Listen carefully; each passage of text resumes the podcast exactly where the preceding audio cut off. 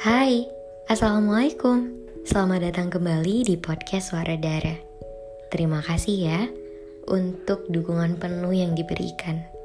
Komentar yang membangun, memantik jiwaku untuk lebih bersemangat lagi. Semoga hari ini dan seterusnya kamu selalu dalam keadaan yang baik. Hari ini kita akan cerita kisah klasik seseorang yang mengenang masa-masa dulu kala. Saat itu, setelah proses healing yang teramat kekanakan berlalu, siapa di sini yang suka blokir-blokir tapi nggak konsisten? Katanya biar move on, tapi tetap aja kepo. aku belajar berdamai dengan masa lalu, dengan keadaan-keadaan sulit yang aku alami. Tapi jujur, masalah blokir kontak itu bukan jadi penyembuh dari luka-luka yang sudah terjadi. Waktu adalah sebaik-baiknya penyembuh. Asik. Setelah hari itu kita jauh seperti langit dan bumi, padahal dulu sempat sedekat nadi, menghabiskan malam panjang melalui room chat line, bercerita banyak hal, ngelantur ngalor ngidul, tiba-tiba terbatas oleh sekat tembok yang kokoh.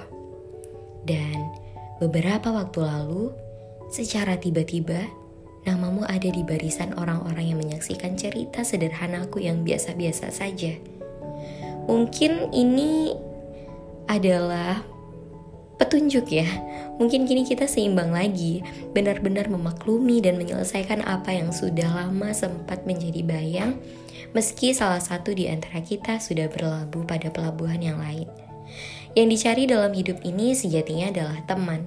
Seperti apa pun akhirnya, tentu kita berharap bisa berdamai dengan keadaan.